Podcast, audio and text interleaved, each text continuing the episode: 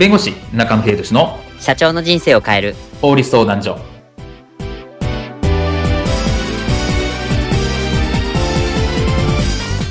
こんにちは弁護士の中野秀俊です。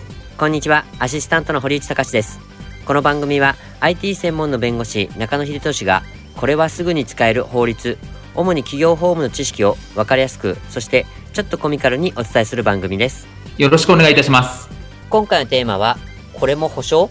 代理店販売でも一発アウトになる勧誘フレーズ2選についてお話を伺いたいと思います代理店販売をすると言ってももう絶対にこれは言ってはいけないというフレーズがあるんです。まあ、その中には、まあ、あるパワーワードもちょっと含まれているんです。代理店販売による勧誘について、こういったシーンはありませんでしょうか？うーん、難しい。どうしたんですか？社長、難しい顔して。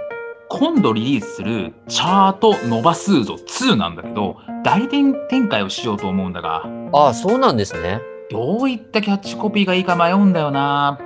うん、確かに。まあ、これだというのがあれば、まあ、お客さんがたくさん入ってきそうですけどね。うーん。わかったえ、もう決まったんすか？チャート伸ばすぞは投資金額を伸ばすためのシステムだろ？だからこれで必ず儲かると書いちゃう。ああ、嘘嘘嘘嘘。え、え、あ、あな、なんか、ダメそうですね。そ、そうだな。あ、じゃあこれだ。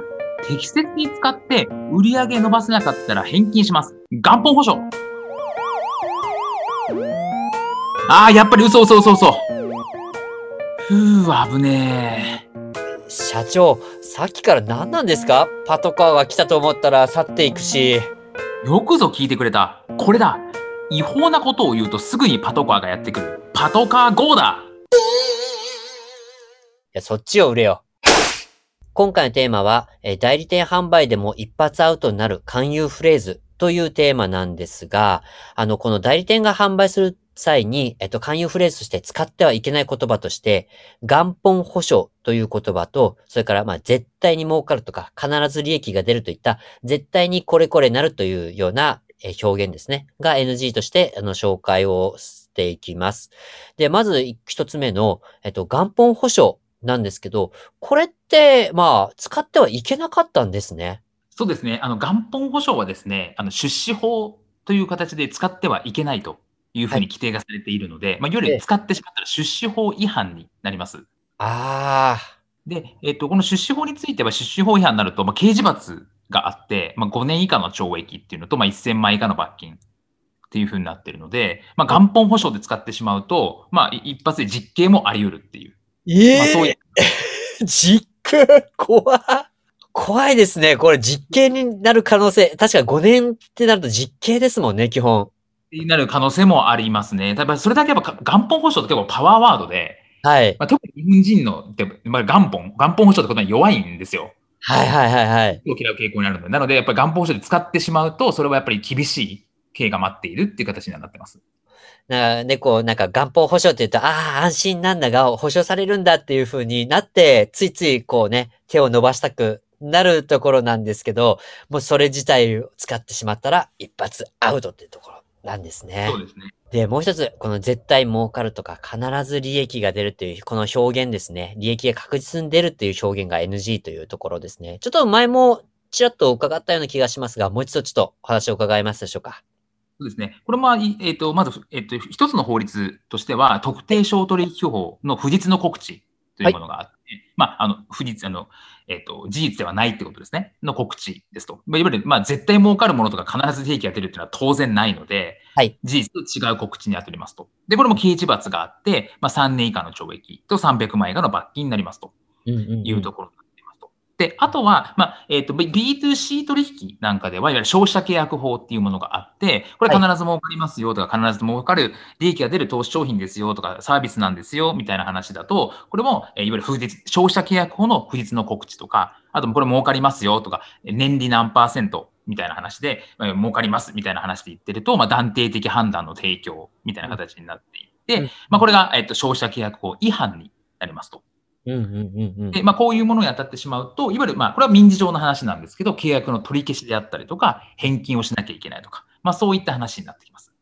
あ、この消費者契約法の違反になると、まあ、刑事罰というよりはもう民事の方になってしまうということなんですね。あそうですね。これは民、えっ、ー、と、消費者契約の場合は民事の話。消費者の、まあ、契約に関する法律なので、その契約が、まあ、無条件で取り消せて、払ったものは返せっていうふうに言えるって話になります。あ、なるほど。そういったところで、やっぱ消費者を、ま、ちゃんと守る、あの、法律があるっていうところなんですね。あ、そうですね。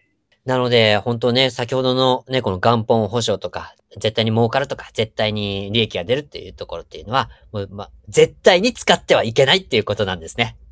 そうですね。まあ、代理店、これ代理店のは、代理店の立場っていうんですかね。代理店の立場でも当然使ってはいけないので、まあ、自分の社員だったりとか、そういうのはちゃんと教育していかなきゃいけないですし、これ代理店に依頼する方ですね。はいもうそうで、代理店がやったことであったとしても、それ依頼したっていう責任は発生してしまう可能性があるので、そこは代理店にお願いする場合でもきちっとこういうのは使ってはいけないよとか、うん、そこは徹底する必要があるかなと思いますね。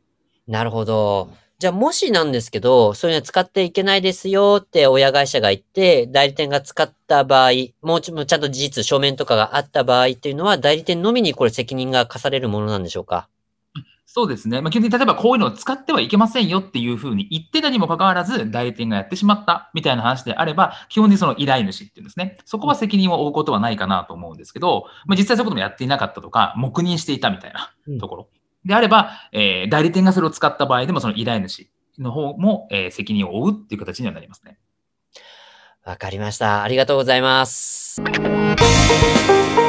今回の弁護士中野秀俊の社長の人生を変える法律相談所はお役に立てていただけましたでしょうか？企業活動において気がつかないうちに違法になっていることやちょっとした法律の知識があれば一気に打開できるそんな法律のエッセンスをご紹介していきますのでこの番組をフォローいいねをお願いいたします。よろしくお願いいたします。ではまた次回をお楽しみに。ありがとうございました。ではまた